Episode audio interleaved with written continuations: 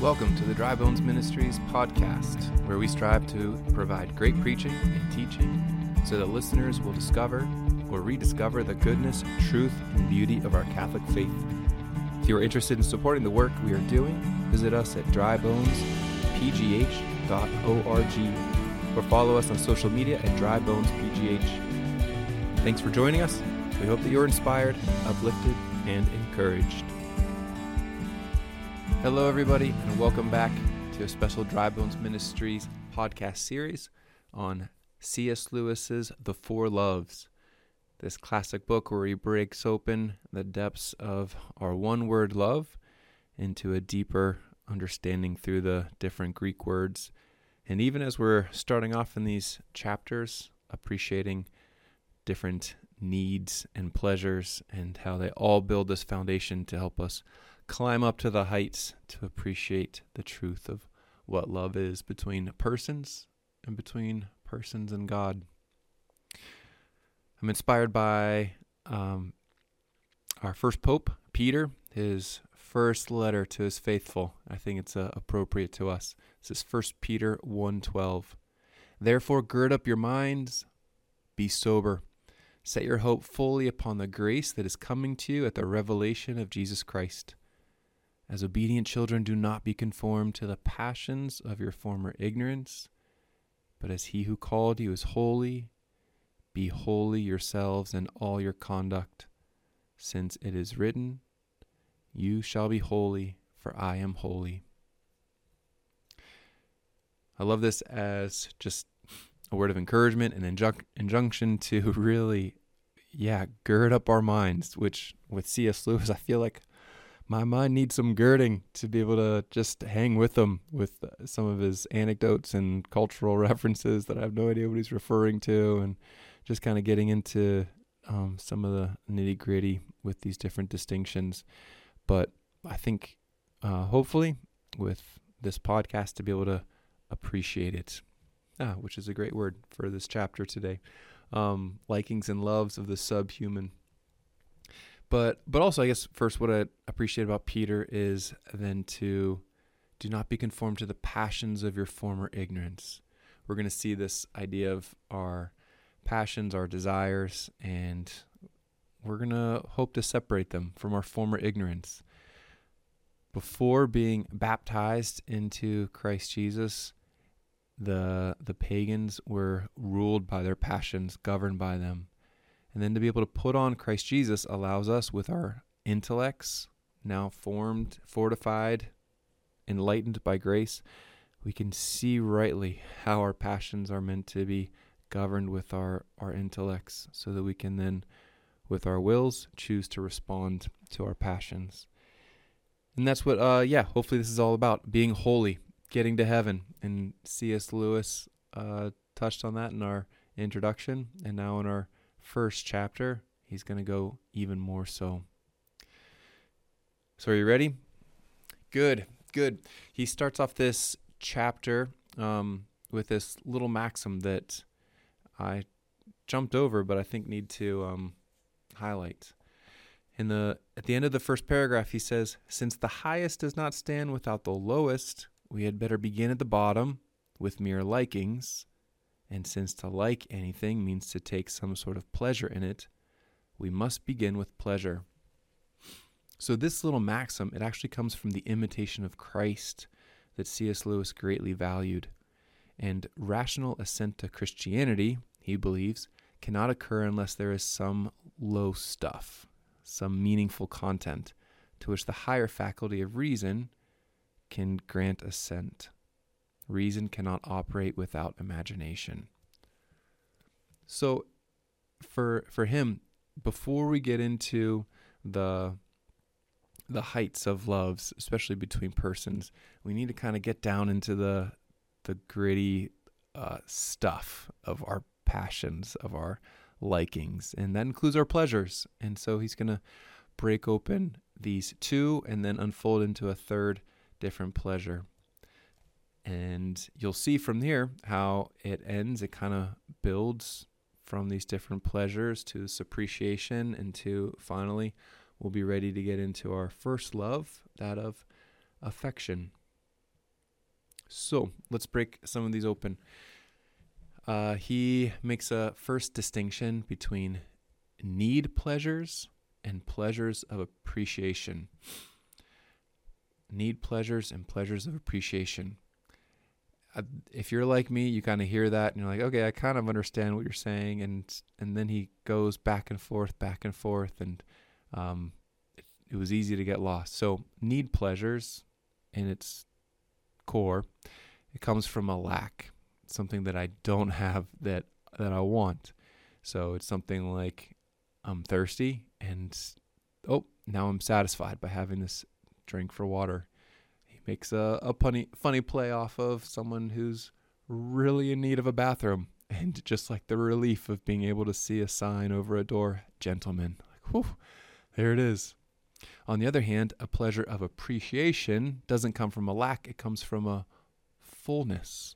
I, there's nothing that I'm looking for, but oh, here's an unexpected gift the sense of smell from a flower, or he keeps referring to this bean field, which actually made me really curious about like what does a bean field smell like? Because it doesn't seem like something that would draw me in, but the way that he's talking about it makes me curious. Uh, this can be distorted, this pleasure of appreciation. He kind of talks about alcohol, for instance. You can really appreciate uh, the smell of wine, right? It's not because I'm thirsty that I just like need to have my alcohol. But actually, it can be distorted where we like appreciate the smell, the taste of a fine wine, but that appreciation can be distorted and turn into a need. Back to um, pleasures, maybe just to pause and stop. What are some of these things in our own lives? What are some some need pleasures that that you and I have come just to like have routinely in, in our own lives. What whenever we wake up, what's a, what's a need that we have? It's like, ah, I got to get my coffee, got to get my shower, got to get my things together. Like those sorts. Of caffeine's probably a big one. Um, yeah, just like easy something like that. Um, what are they in your life? Different different needs. Is there someone that you like to talk to, to connect with? Is there something on your phone that you feel like you really need to check in with?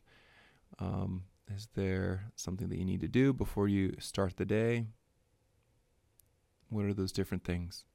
And then maybe too, just to pause and think about what are some of the different pleasures of appreciation that I have in my life? Are there different things that just out of a fullness I'll come to appreciate? And maybe it is something like nature. Maybe it is something like um, a book. Maybe it's a walk. Maybe it's time alone. Maybe fill it in for your, for yourself. Hold those, and then let's keep diving in. Um, need pleasures. He says that need pleasures um, seems to be a desire.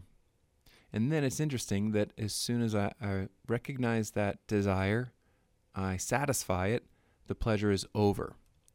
And then you can imagine him saying in his great English accent, By Jove, I wanted that.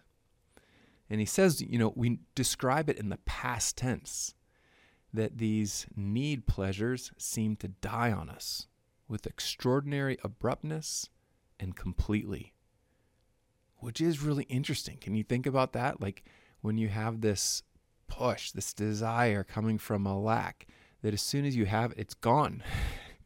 it's gone. And like there isn't even a time to like recognize it in the in the current before it's oh, I'm not thirsty, I'm not hungry anymore, or uh, I'm no longer in need of a caffeine boost. In contrast, pleasures of appreciation, these are described in the present tense. They don't merely gratify our senses, but he says they claim our appreciation by right. An example is an appreciation of wine that demands his whole attention. Like, oh my gosh, I can't believe this. This is blowing my mind. The smells, the taste, the lingering this or that. I don't know how to describe wine. Um, and then there's even this movement of wanting it to be appreciated by others too. Like, you've got to come and taste this. You've got to come and try this. You've got to come and see this. And then there's another interesting characteristic. A pleasure of appreciation also desires it to be preserved for generations to come. I would so desire like nothing to happen to this. Okay, maybe a, a further question. Which one do we value more? Need pleasures or pleasures of appreciation? He kind of answers this question, uh, supposing that thinking back to the last chapter, the introduction, it was kind of similar with a different comparison of need loves and gift loves, that we almost seem naturally to downplay need love, coming from a lack, coming from um, a poverty or an, or an emptiness, that we would really appreciate and value the gift love, just giving from our surplus, this uh, this gift that's disinterested. But for pleasures, he claims that it may be the opposite, that we would downplay the pleasures of appreciation. And I don't know if you find that true. Like which which one, a pleasure of need or a pleasure of appreciation, do you think has a higher value?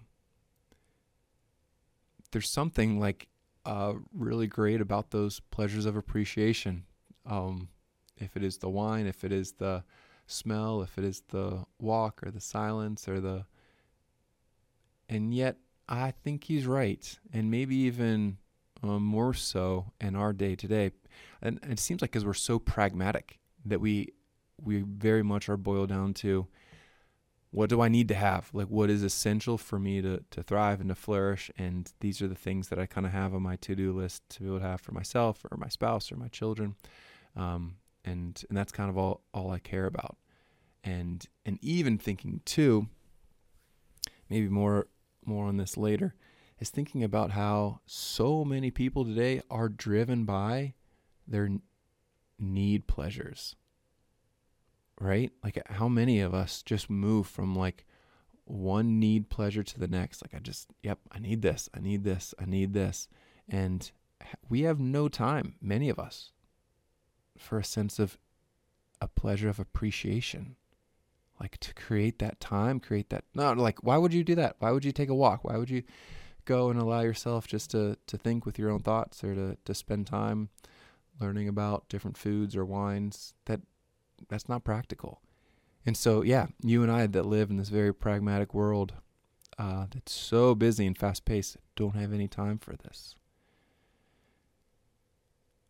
Okay, he says that we're going to hold off and respect the difference um, between the, the need need pleasures and the pleasure of appreciation because they both are going to foreshadow characteristics and our loves that we're going to tie into.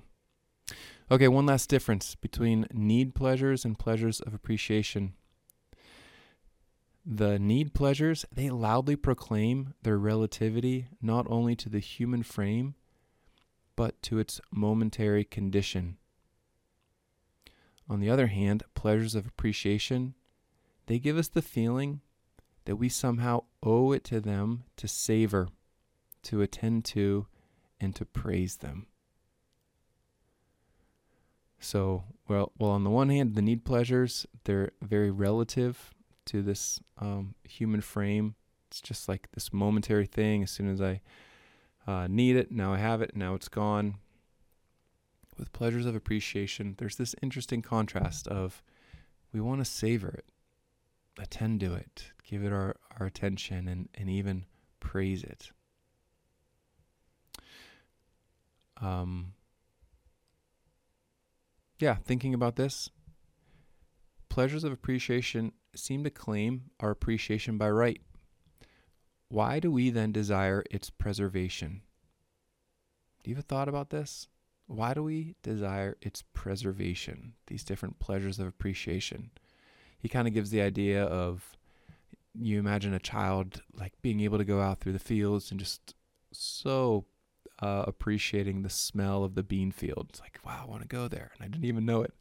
And you can think about this individual being devastated if later on, whenever he grew up, moved away to college, and got a job somewhere else, only to find out that that bean field was destroyed and turned into a shopping center, like a, Walmart. Really, my bean field is now a Walmart, and just that being crushed, and and it's like why he didn't need it. There was nothing needing needful about it, but that appreciation formed a relationship with that bean field or whatever it is that desires its preservation, that nothing would happen to it, that it would be able to live on for generations to come so that all my children can appreciate that amazing bean field.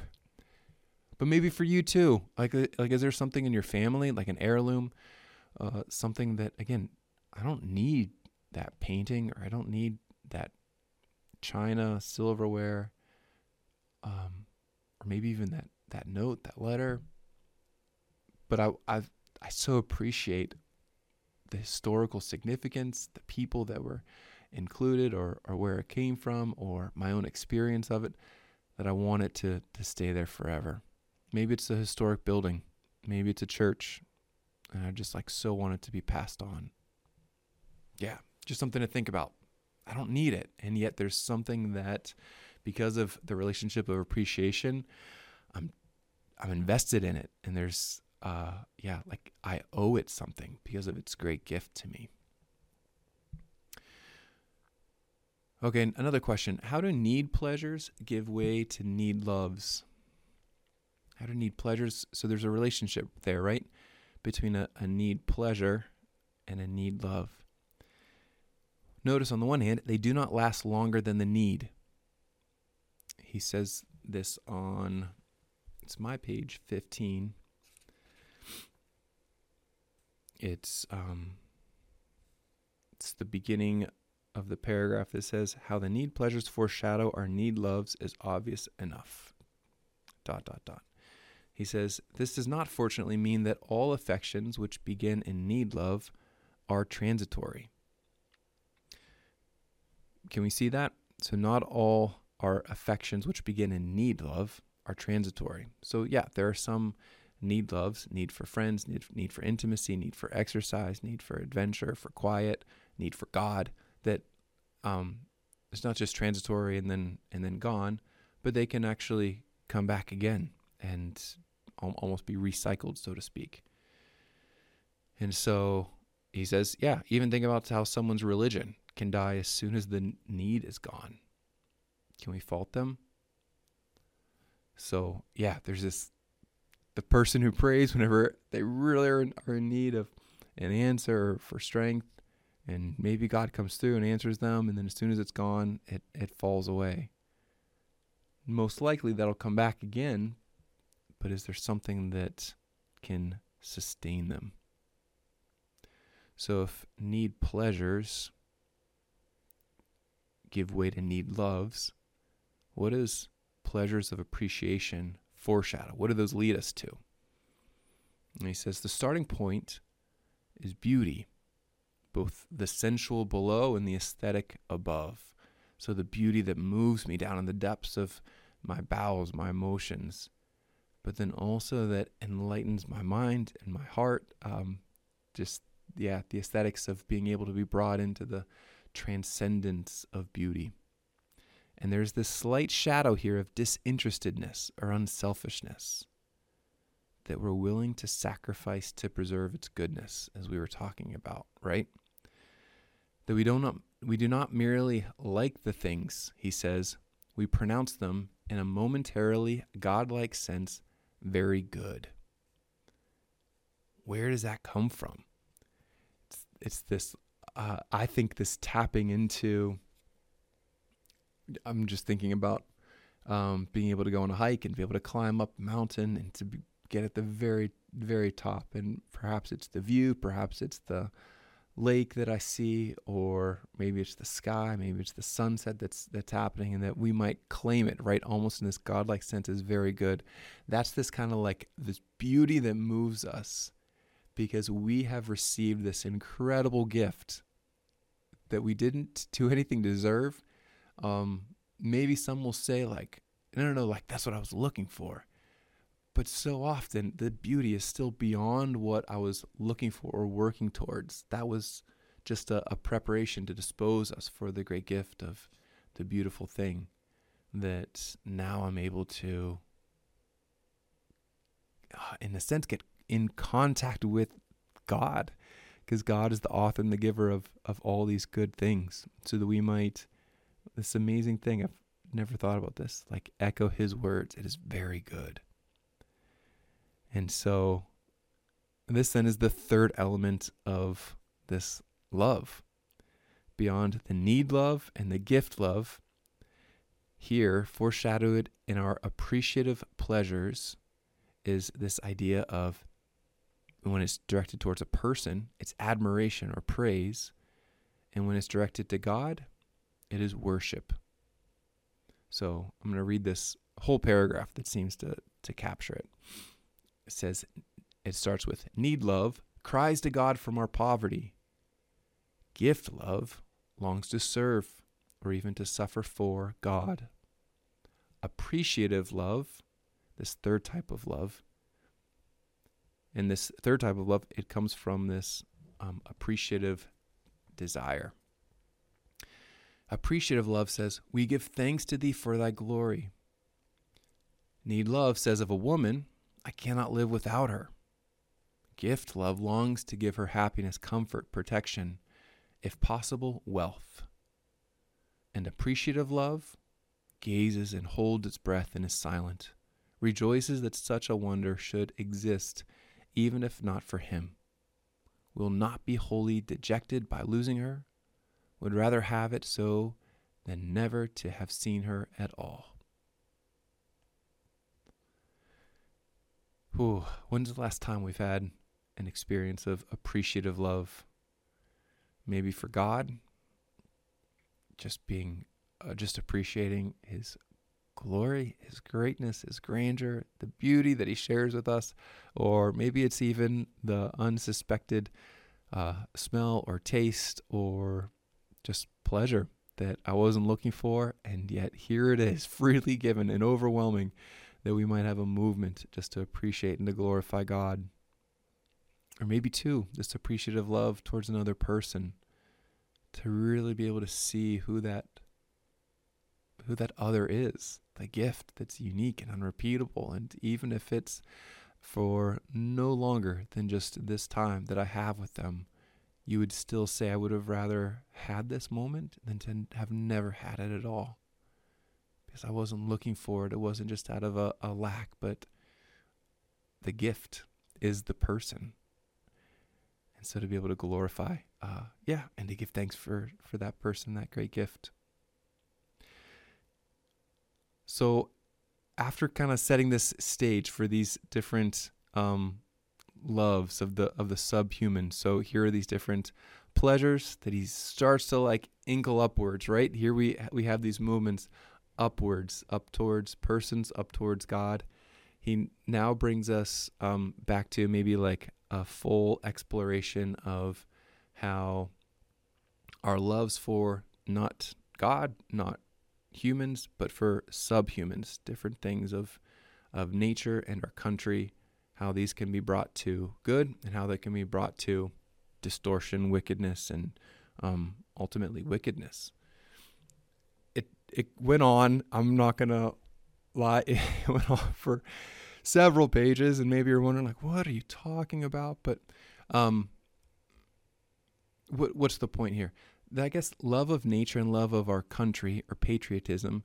He goes on to talk about how these are very like natural experiences of things that we would come to appreciate. Um, just kind of a, a a, natural thing, and and even some of them we might say have a a need pleasure, maybe for um, for our country or for our homeland. Um, but in a sense, it's really this love or um, pleasure of appreciation. And I think nature is kind of a natural one to be able to say most people can have an appreciation of nature. Anyone who, anyone who has a pulse, right? Yeah, hopefully.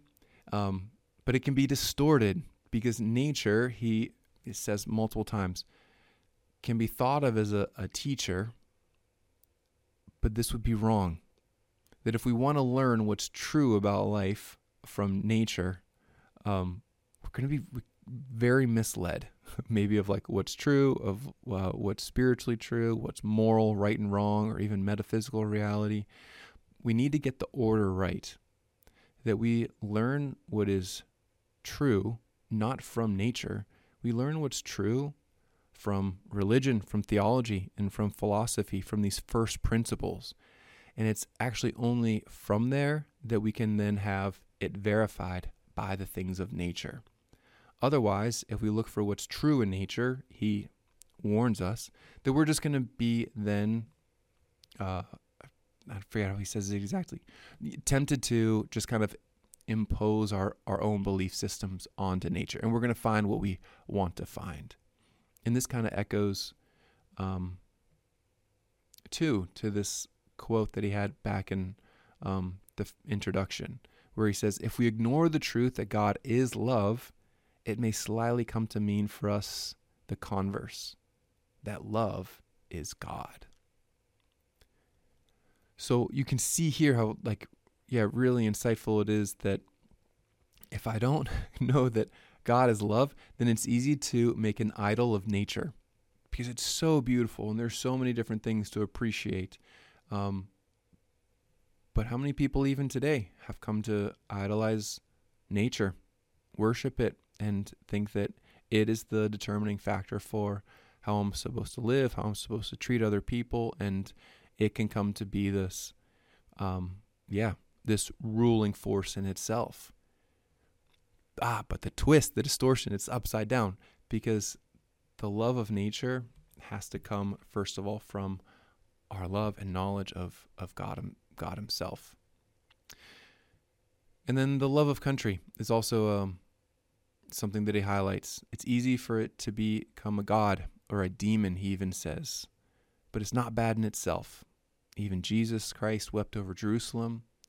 Um, a love for one's country and appreciation is just like love for one's home that's extended to the country is love for a way of life for customs for food and for language and just as you want wouldn't want foreigners to rule over your own country it's just like you wouldn't want your own house to be burned down and yeah i can't help but think this is really important for us today whenever there's so much uh, yeah especially as westerners where the different things that make us uniquely, culturally, linguistically uh, unique is just being boiled down. Um, com- yeah, completely washed away.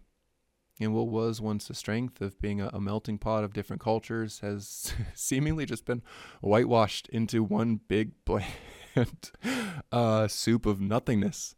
And and that's really sad. I think a lot of people today are very disenchanted with one's own country. It's hard to have pride in something that has no defining characteristics or even a, a language that we would assent to or even a, a, set of principles that we would live for or fight for and um yeah i couldn't help but but think about think about that um so it can get dangerous an attitude an attitude for one's country's past like the history all the different heroes and the different mythologies of, of the different wars and things that were won before. Those can be great to kind of bolster up a, a great courage, but they can be dangerous when the mythology becomes historic facts that then kind of be uh, are used to rule and dominate over others. That we have this great patronage, but you don't.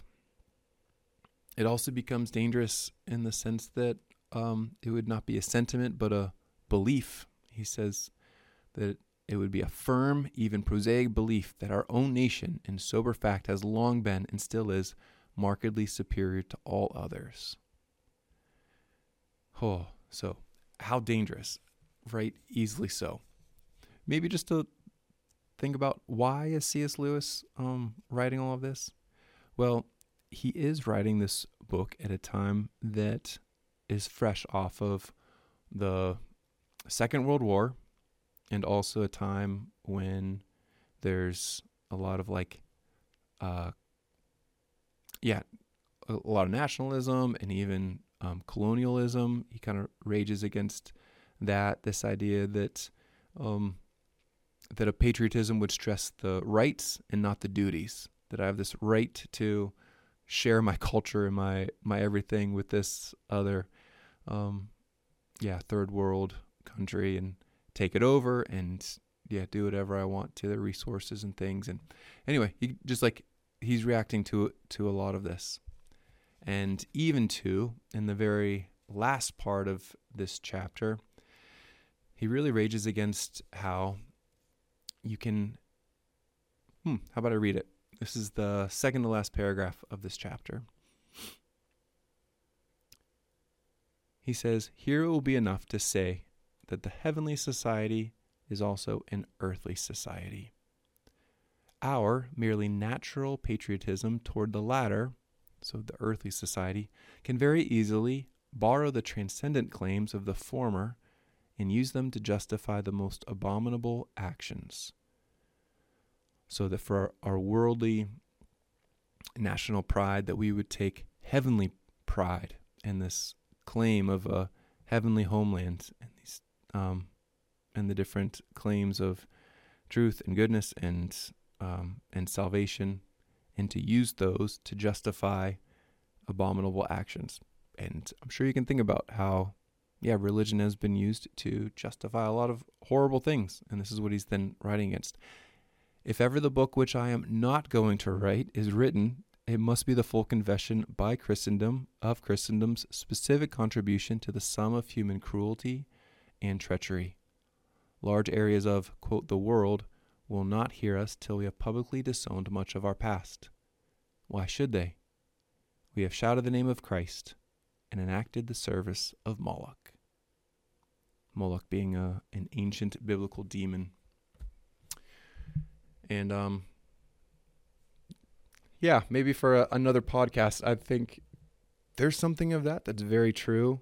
I also, in all honesty, get very tired of that that claim that says something like most of the um, history's wars have religious motivations, and Christianity is just like all the other um, world religions that use faith to wage war and, and expand their, their territory and everything else. And um, some of that is true, but that is also very misrepresented and ex- expanded as like this club against Catholicism that um, just isn't true. And there's such um, there's so much to learn about even even the Crusades that um, that have a lot of justification for, for defending our our patronage, our homeland, the Holy Land, against incredible cruelty by Muslims that came in, murdered, um, tortured, and were destroying the land. And so, out of a sense of justice that Christians, for the sake of Christ and for sake of this holy land, came to defend it, it's not just a random act of warfare all in the name of Christ when actually we have evil motivation. So it's complicated, right? And it's easy to oversimplify it. Um, and I think we owe it to ourselves to uncomplicate it, or sorry, unsimplify it and get into the different distinctions. So that's all I have for this section. Again, maybe it seems like a, a long tangent with uh, the appreciation of nature in one's country, but those are just the the the lower stuff, right? As he talked about this principle at the beginning that we need to get to, where now we can move into this realm of um, affection. We're moving up the the realm of pleasures of these base loves that now can move us up to affection. And uh, yeah, I can't wait to, to start that chapter with you next time. So God bless you. Keep reading. Um, enjoy. And let's keep one another in prayer. God bless you all. See you next time. Thank you for joining us for this episode. To learn more about Dry Bones Ministries events and initiatives, and to support this podcast, go to drybonespgh.org. Thanks, and God bless you.